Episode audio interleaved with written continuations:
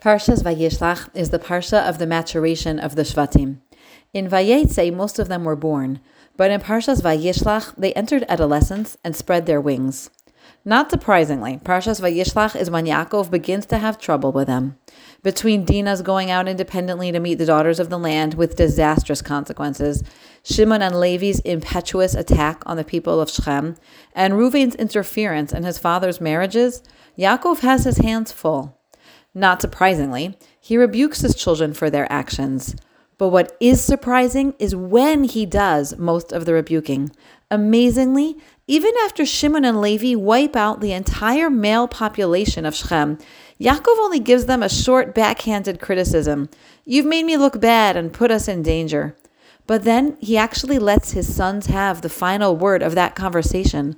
Yaakov seems to drop the matter. We know, of course, that Yaakov only put his rebuke on hold.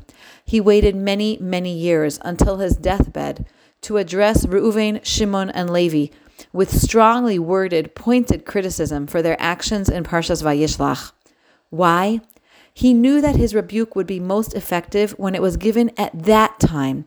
And Yaakov's criticism to his children was not for his sake, it wasn't to get it off his chest. It wasn't because he couldn't stop himself from reacting. It wasn't because he blew a fuse and just had to say it.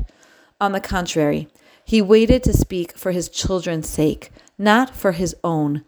And that required biding his time, waiting until the moment was right for them, not when it felt good for him.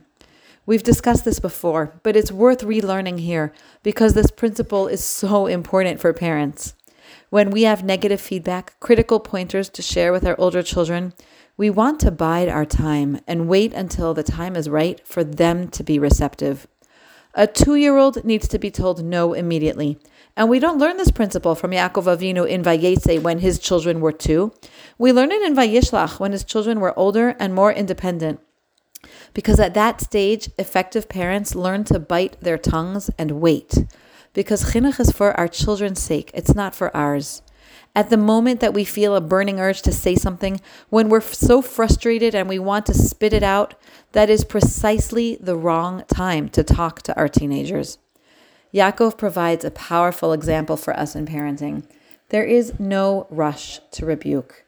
We can wait, pick our moment, delay, and only speak when we know we are doing it for the sake of our children's growth at the time and the moment that is best and right for them, not for us.